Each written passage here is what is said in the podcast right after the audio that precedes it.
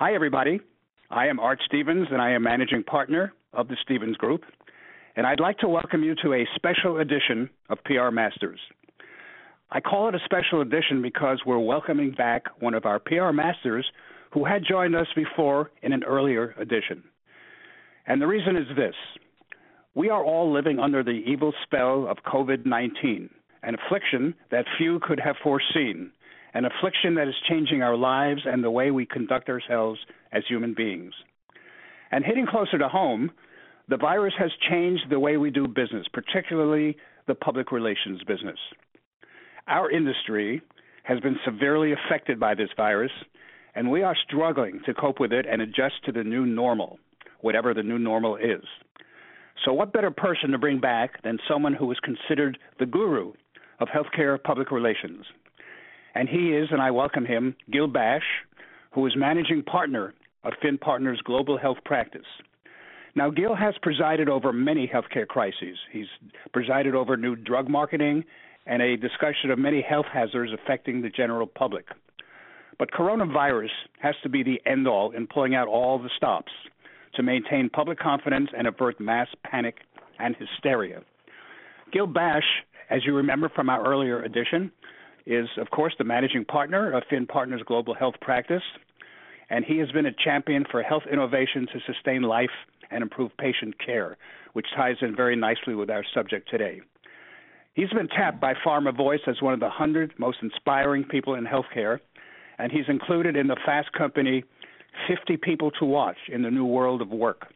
And he's chosen as a top 10 innovator by Catalyst and by PR Week and by many other public relations media.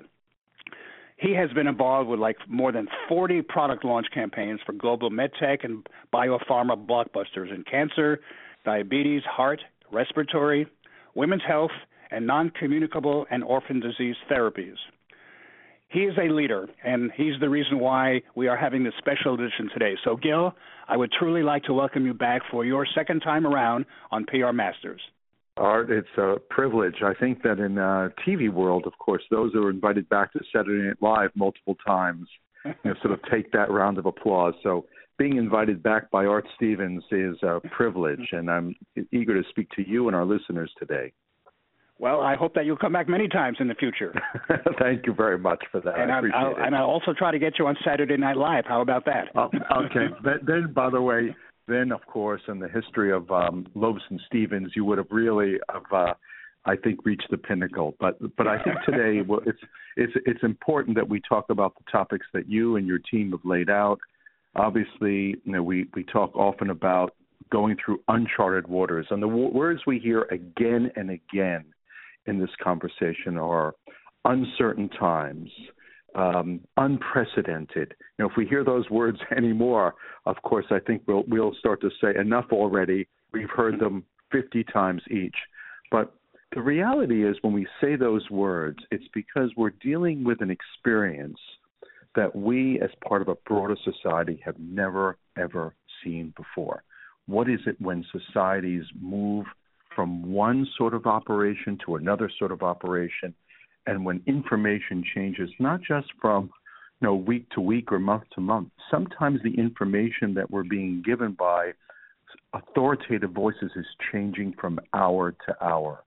How do we as communications professionals actually guide communities, customers, and our businesses when we're actually living at a time of I don't know?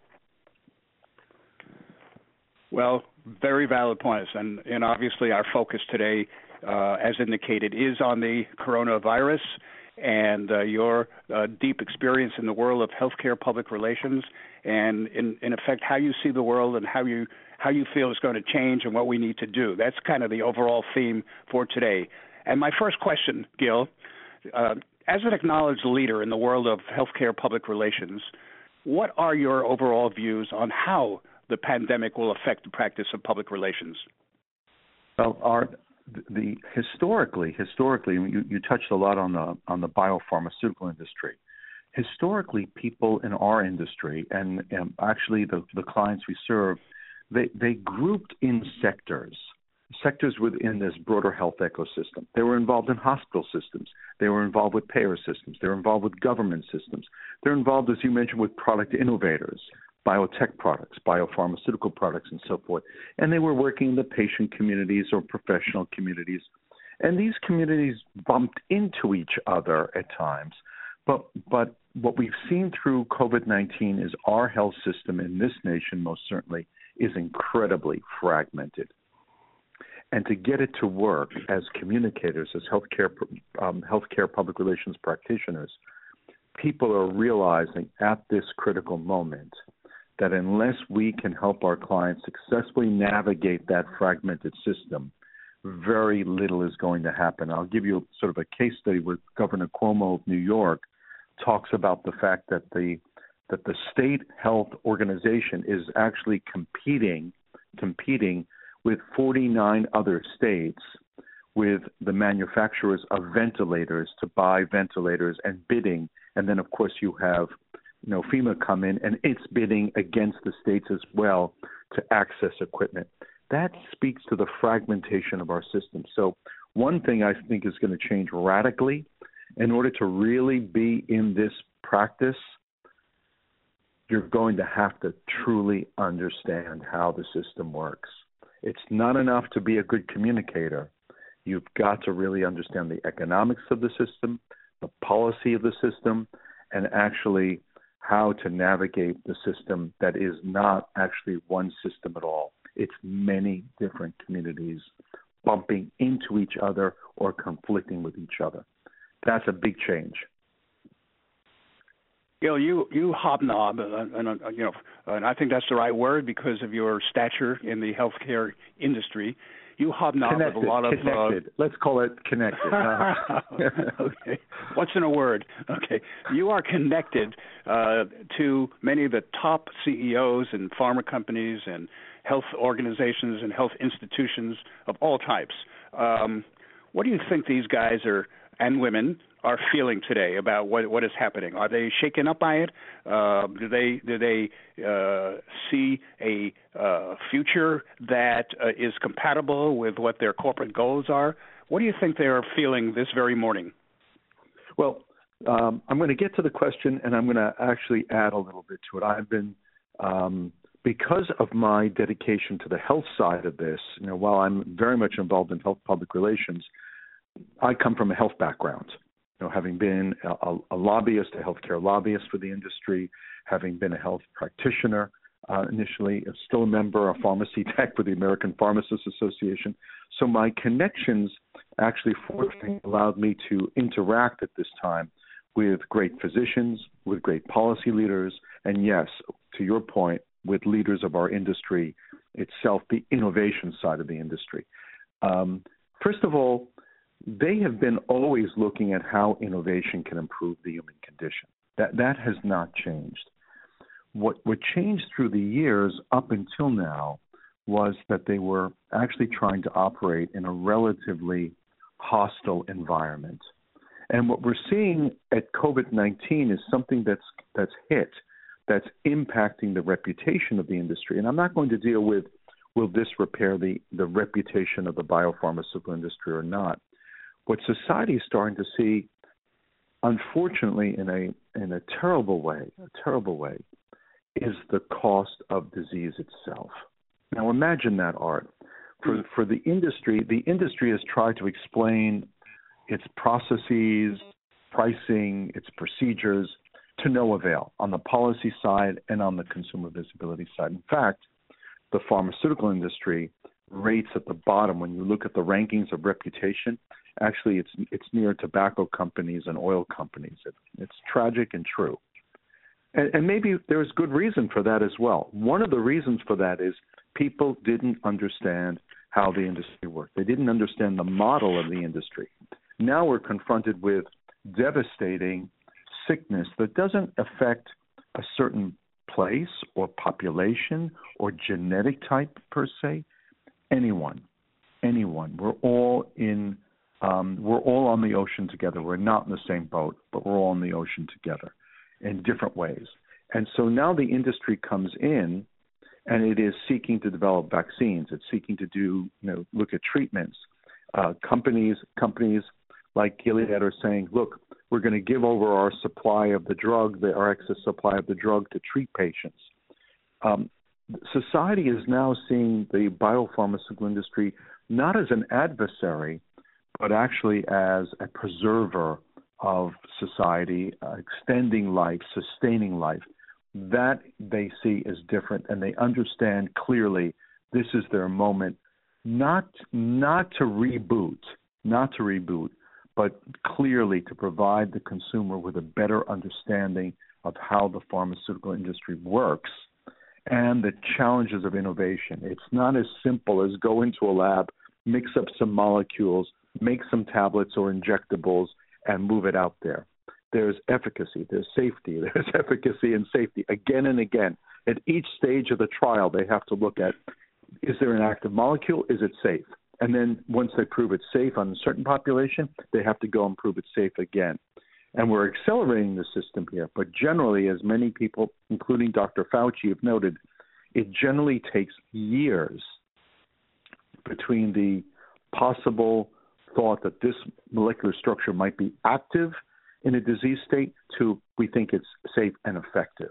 And now we're condensing that product. So, one thing CEOs are thinking about is do we have something either in our portfolio, our pipeline of, of products, or in our portfolio that we sell that might help in terms of being part of the therapeutic approach? And also, how do we use that to explain we're trying to help? We're not trying to exploit the situation at all. And that is a challenge, I think, to figure out that fine line between being sort of like recognized for wanting to do something good from not being seen as trying to exploit uh, a, a, global tragedy and pandemic. So, Gail, um, the pharmaceutical industry has been uh, chastised uh, periodically by uh, by its uh, uh, adversaries, if you will, because of the, the high price of drugs. Um, the power and authority that it seems to have over American healthcare, um, its effect on health insurance, and so on. Do you think that the mood and tempo of pharmaceutical companies, uh, as well as public attitudes toward pharmaceutical companies, will change as a result of this uh, pandemic?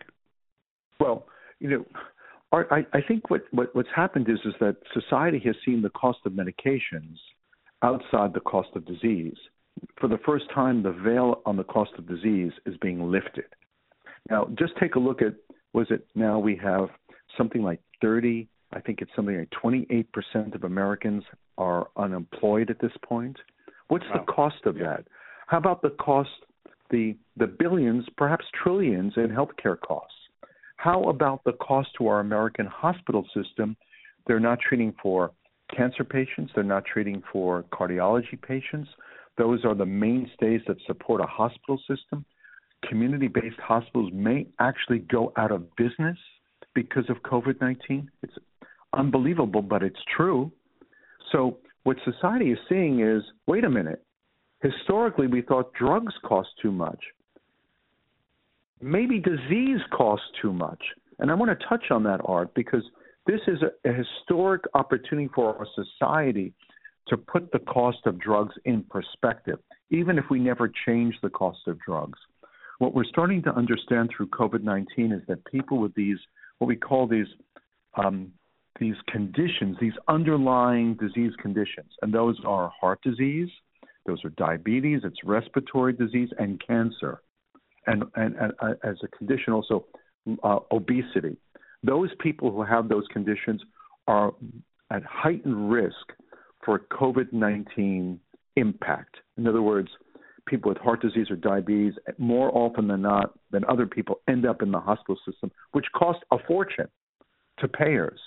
And now we're starting to understand maybe it's not the cost of drugs that's so high maybe it's the underlying cost of non communicable diseases.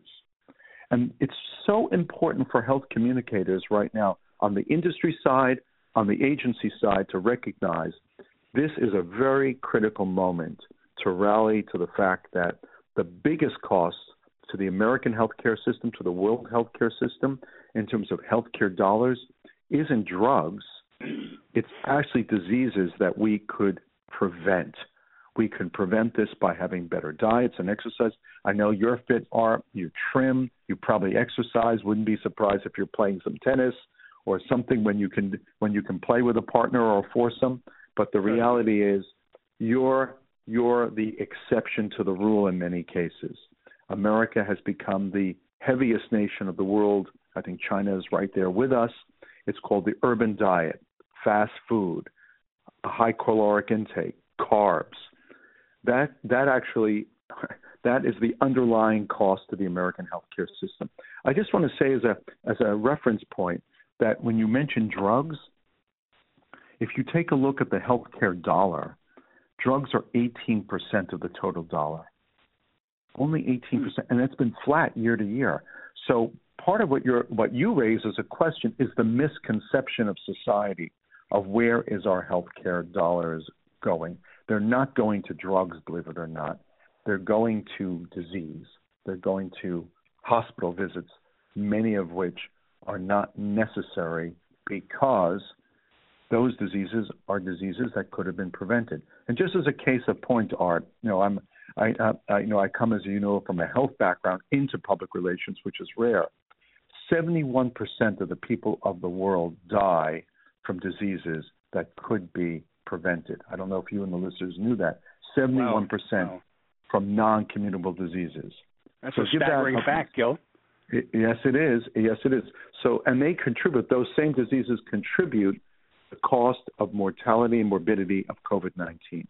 So I think the industry, along with explaining how they're trying to be part of the solution, actually needs to put its foot down and say, hey, you want to reduce the cost of healthcare in the United States and around the world?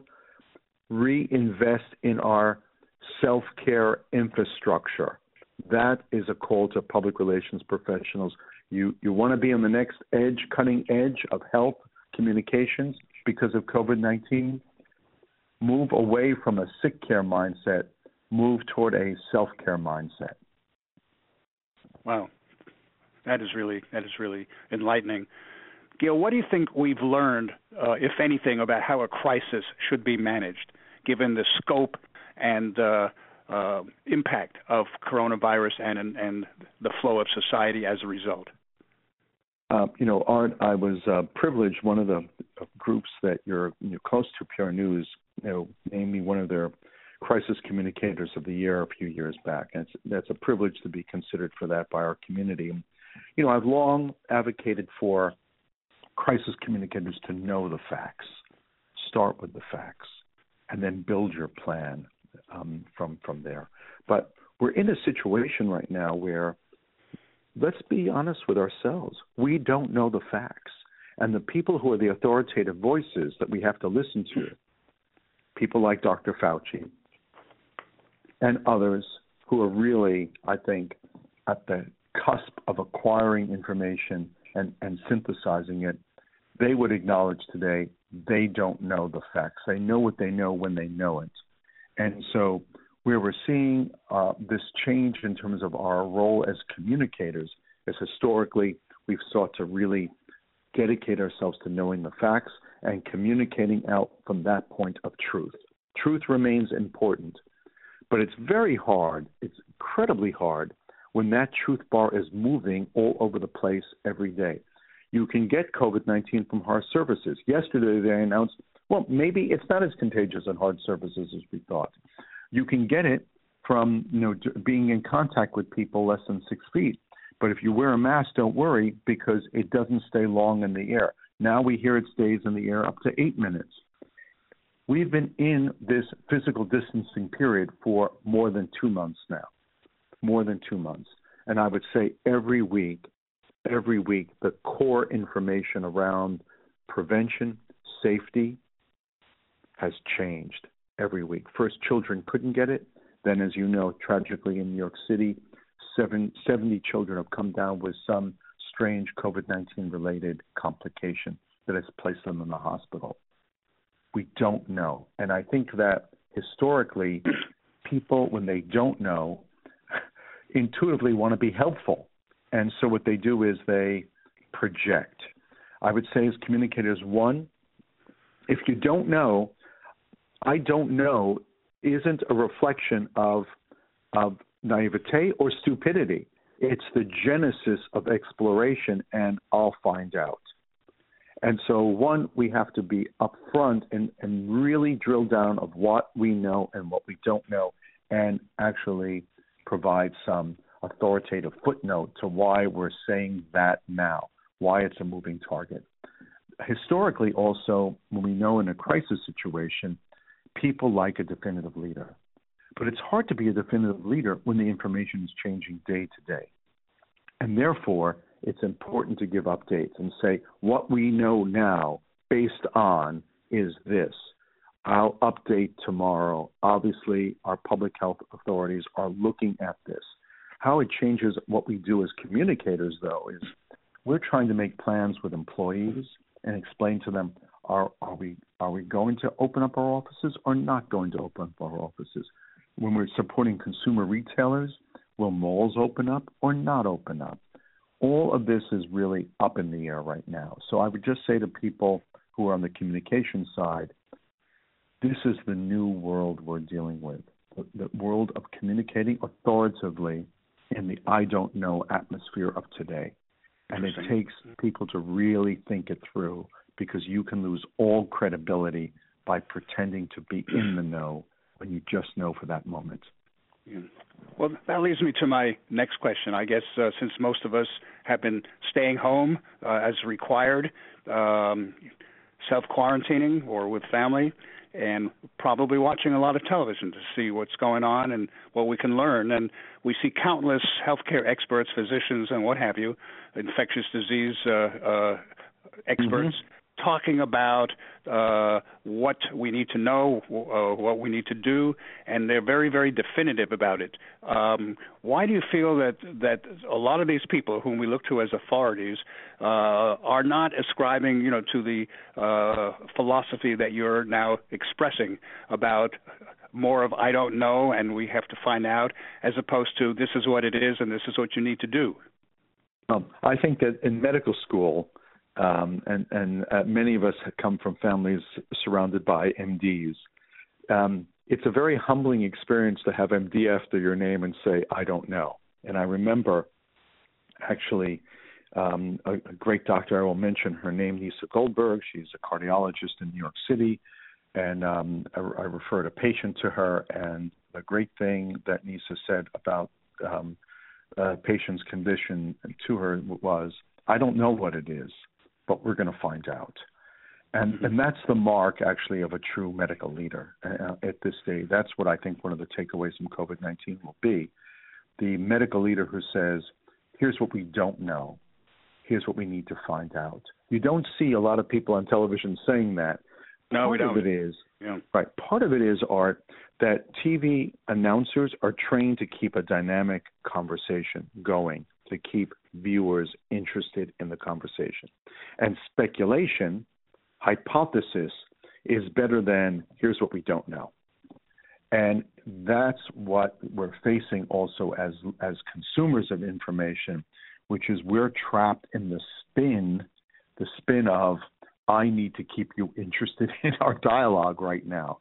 And in a public health crisis, and please make no mistake about it, we're in a public health crisis mode still even though you've settled into you know your your you know being at home and and being away from people who who may or may not carry um, antibodies, we're actually in our individual abodes, watching television, looking at our Twitter feeds, and that's how we're educating ourselves. So the challenge right now is to listen to authoritative voices who are actually qualifying because no one's going to say, I don't know. It's not interesting and you're not going to have that guest back or that guest who wants to be back isn't going to be invited back with I don't knows, which is honest but not interesting.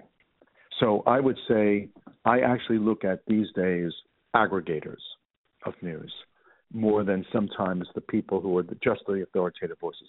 Certainly listen closely to Dr. Fauci, who is a tireless public service servant on public health. But I also listen to a few aggregators of information. And aggregators are people who are kind of like watching the dots. They're connecting the dots of what's going on. Those people include John Whyte, Dr. John Whyte mm-hmm, of mm-hmm. WebMD. I would also listen to Scott Gottlieb, former FDA commissioner. I would listen in Europe to Junaid Bajwa, um, who's been working with the National Health Services there, NHS. Um, I would listen to someone like Amir Kalali, who is the founder of CNS Summit. It's a community of life science innovators. So, along with looking at those authoritative government public health voices, I look at another level, level of people who I call the aggregators of information. They're almost like stock analysts in a way who are giving out verbal reports every day of what's going on and synthesizing. Those are kind of my go to people.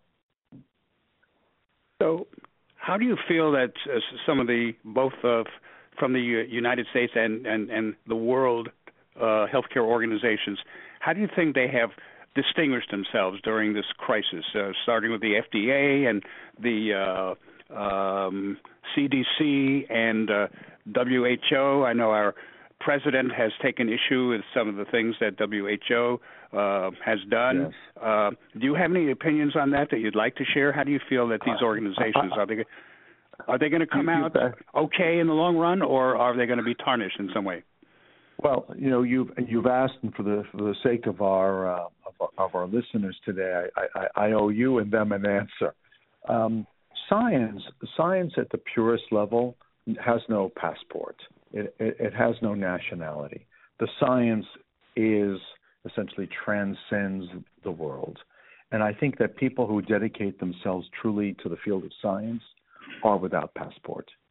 People who dedicate themselves to public health are passionate about the public health. They don't see race, creed, religion, gender, or physical ability. They're dedicated to sustaining humanity at the highest levels. Of course, the filter of biases goes in there. But I think at this point, um, you know, obviously at the higher levels, we, we need to, you know, put our our finger pointing weapon back in its holster and you know allow the scientists to work together and not create obstacles or use a management style that makes people feel threatened to get the job done.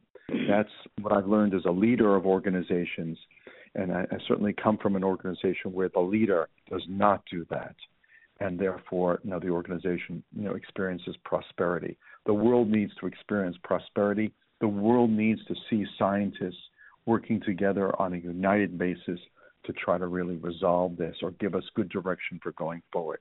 How these will come out of it, guess what? People are looking for solutions. And if the World Health Organization mobilizes that solution in the face of what President Trump may or may not be saying today, the World Health Organization will come out in an exceptional way.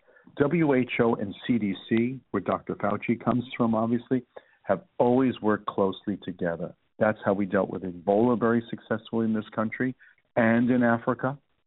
And that's probably how we'll deal with COVID 19.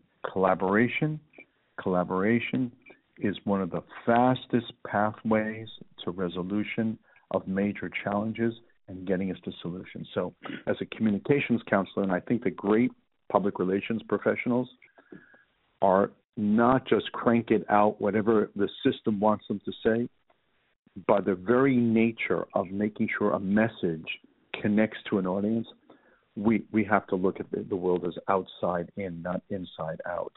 And I think that you know, our I was privileged to meet you when you had your uh, your office at Lobsenz Stevens as one of the really great pioneer practitioners of our discipline. And I think you would remember a name that most people don't, Edward Bernays. Of, I sure do. His yes. theories, of his theories, where he talked about the system of communication. And in this case, I think that the uh, governments and public health systems need to sort of step away from the rhetoric, encourage the collaboration and the information sharing.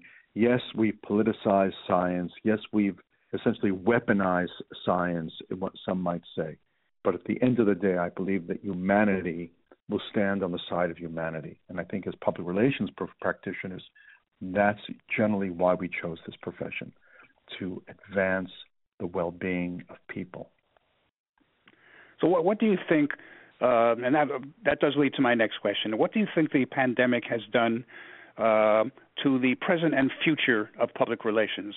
Will it be altered in some uh, definable way? Uh, will it evolve into something different from what it is today because of what we as a society uh, are going through? How, how, do you how do you uh, feel about well, that? I guess I guess you're saying, Gil, will you, will will you give away all your your future trade secrets to the to the marketplace? um, and and yes, I will, uh, because I I believe that we must advance together, and we you know competition is is is healthy when it's actually in in good spirit. So here's some things I think are going to change. Um, what we're seeing in the COVID 19 period is the overabundance of information leading to information anxiety. We know we have information anxiety because we have the rise of mental health issues. I think that the calls to mental health hotlines in the month of April alone, reported by CVS, rose 1,000%. So we know we're dealing with a period of great anxiety, and we know we're oversaturated with information. So I think some of the things we're going to see in the rise of platforms of, of like Medium, Thrive Global, other platforms is actually organizations, companies, CEOs opening up their own news channel because that's how the system is working. We're almost bypassing network news and New York Times and Wall Street Journal, and we're actually going to, again, people we trust. People we trust. So we're looking at CEOs who have secured our interest and are trustworthy. We also live in tribes now, information tribes. If you're interested in public relations, and I know Art is a pioneer of our discipline, as a champion of our discipline, you're watching very closely, you're in touch with our industry, you're championing our industry. You probably follow everything dealing with public relations. It is your it is your passion. And you're also interested in my discipline, health public relations. So you probably track what I do. Try to think of how many news channels you're tracking. You're you're actually beginning to consolidate to what I'll call like the pie of interests of Art Stevens or whoever. And that pie will lead you to follow certain people on Twitter or on LinkedIn or or um, or Google alerts. More and more of our news is moving that way. Now, let's look at COVID-19. What's happening here? A lot of people have canceled their daily news subscriptions. They don't want to take another thing from their doorstep into the house, or they can't get out to the newsstand to buy the newspaper. They don't want to. So where are they getting their news? Digital. So first of all, everything is going to move. Everything is going to move very quickly off of historic platforms onto digital platforms. If you don't have a strong digital arm within your organization, either get one or think of joining one that does have a strong digital arm because that's where commerce is going to go. That's where the shopping industry has gone. That's where the food industry has gone. That's where the health industry has gone. That's where the manufacturing industry has gone. So everybody who is working in sort of like show up or produce or uh, you know sort of like you were your own supermarket pack and pick person. The supermarket was a nice looking warehouse, and you, Art Stevens, or listeners, took your basket and you did the removal of the shelves for them. You were the stock persons. Um, that's changing. Same with communications. We're moving to digital platforms. We're de- moving to the age of the, of the digital health influencer. I'm proud to share with you. First time I'm sharing this with anyone. Art, um, I crossed 5,000 Twitter followers this morning. So you know wow. we're on the rise. We're on the rise of influence in our space, and I think watch for that. That's a key thing. Two, the authoritative voice of the enterprise larger corporations are going to have to look at public relations, certainly not as a defensive tool or a responsive tool.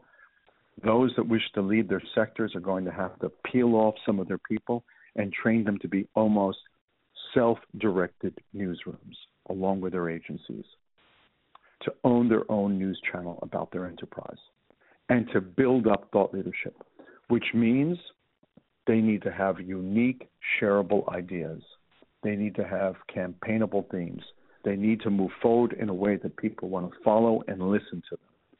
And if they don't do that, their communications is really going to get lost in the pages of old school communications. Wow, I paused there because I'm taking it all in. You, you know, you are truly a fountain of knowledge, Gil, I, and I applaud you for uh, your uh, so kind. Art. You always have been. No, honestly, you you are really really uh, uh, illuminating. I guess uh, you know what we in public relations have been thinking about in in terms of what you know since the start of this uh, whole pandemic to where we are now as a profession. And well, so, Art, Art, I've stole all my good ideas from you, so you're you're, you're, you're just being kind. I appreciate it. Well, I thank you for that, but I think you have a few of your own, Gil, along the way. Um, do you think uh, public relations will come out as a stronger profession as a result of uh, the uh, pandemic? Um, well, that's a very um, perplexing problem in itself because I think as a result of the pandemic, and I, you know, I certainly look at this in, in my own vision of, of the discipline, which not only am I a practitioner of, and I'm obviously not, you know, I'm privileged to lead an organization, but I'm privileged to work with clients and work with my colleagues. I, I have to say that um, I see, um, you can call it convergence or collapse, but I, I, I don't see public relations or advertising or digital communications as existing in symbiotic uh, pillars or silos. I see them converging into each other. And you know, certainly the sense of paid advertising has been important historically. You know, the the age of uh, in, in healthcare we call it Medicine Avenue, as, as opposed to Madison Avenue. but but in the in the area of Medicine Avenue or or Madison Avenue, we're seeing um, fewer and fewer opportunities to use historically paid promotion, paid advertising, paid message, because we're overwhelmed, we're awash with visuals and media, overwhelmed. So that that organization or that industry is morphing more toward us, which is know content. We, on the other hand, have grown up, you know, as as uh, those of us who grew up as writers, and you certainly were. I was, you know, still write quite a bit. We see the world as as moving toward 280 characters on Twitter, of making decisions on that basis. I know that when people are sharing my my material or things I've written or clients have written um, that are are sort of attachments to Twitter, and I see like 90 shares. I sometimes wonder the 90 shares if at least 10 people wrote what they were sharing, but just like my 280 character thing. So Twitter is becoming a form of, shall we say, billboard communication.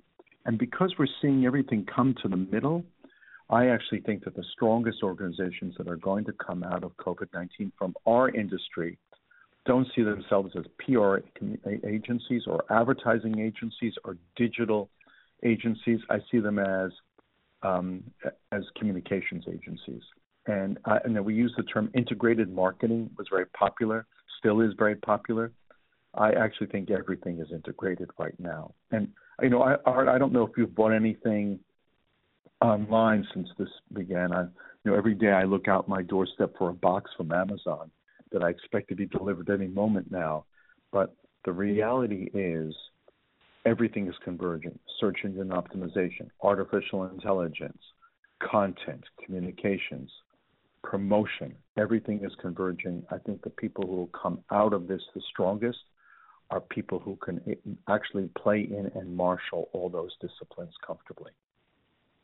Well, of course, I, I see that in what I do uh, in terms of uh, uh, mergers and acquisitions in the public relations agency industry, Gil, because uh, there's a, a, a, crying need, you know, for uh, greater capability uh, in what we do as communicators, and certainly the digital analytic arenas are highly sought after because of the impact that they are having on the way we communicate. I, and I guess you're finding that also, I presume, at the Finn Partners. Oh, totally. I mean, look, I, I would say at this particular period, from from a health practice standpoint, th- this has been a um, a period of of great activity, and we're very fortunate. We have a very strong um, uh, digital team, which integrates very well with our health team, and, and that's continuing to be stronger. And we're going to continue to invest in that as we go forward.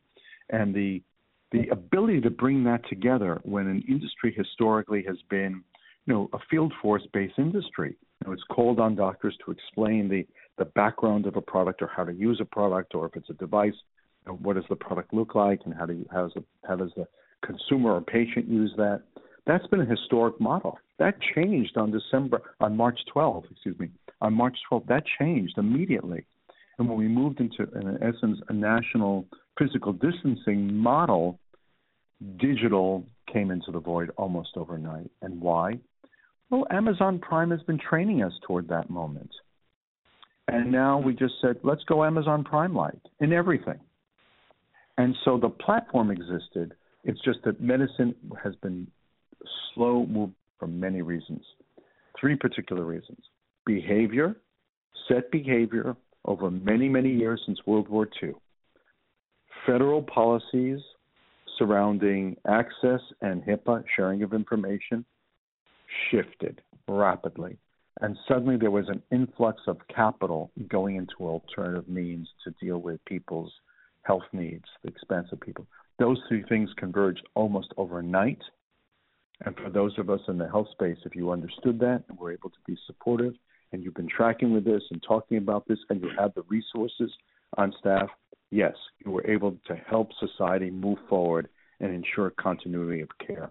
We're very fortunate that we were one of those organizations, but I would say to other organizations, this is a time certainly to reflect back and to decide where you're going, where you're going with your organization, either to build on those capabilities some way or to align with organizations that feel right for you and have those capabilities. And Art, on that matter, you're the expert. So I, I always thank you for your advice and counsel when it comes to helping you know, principals make those decisions. Thank you, Gil. And uh, uh, I and our listeners today thank you for your advice and counsel because uh, you have been cogent, articulate, and uh, inspirational as you always have been, which is the primary reason I wanted to have you back as our uh, guest again to talk about the world we're living in now. So, Gil Bashe, uh, head of global healthcare for Finn Partners. I thank you so much for sharing your views with us today. Uh, you leave us with a great deal to think about, and uh, uh, keep keep up what you're doing because you are a, a, wonderful influence on our practice of public relations. Art, thank you and everyone so much. And I, again, it's always a privilege to come back and, and speak with you and, and the community. Uh, I also want to encourage people to reach out to me at any time, listeners. I'm here to help. I think that hopefully one of the things that uh, I hope will remain after COVID 19 is resolved in some form is this sense of kinship, of collaboration, of support for each other. That must not change as obviously we resolve COVID 19. And you stay healthy, uh, Art, and everyone. And you too, and all the good people at Finn Partners. And say hello to Peter for me. Thank you so much, Gil. So, this is Art Stevens signing off and uh, also thanking my wonderful sidekick, Faye Shapiro of CommPRO, uh, who has been a great supporter of the uh, PR Masters uh, podcast series. Uh, this today has been number 26 in our series, so we've been talking to some wonderful people uh, about various subjects to do with the practice of public relations, people who have spent their lives uh, fostering their craft and their profession, and whose wisdom we have so eagerly learned to lean on as we go forward. So, Faye and our listeners, I'd like to thank you again for this opportunity to join you. This is Art Stevens signing off for PR Masters.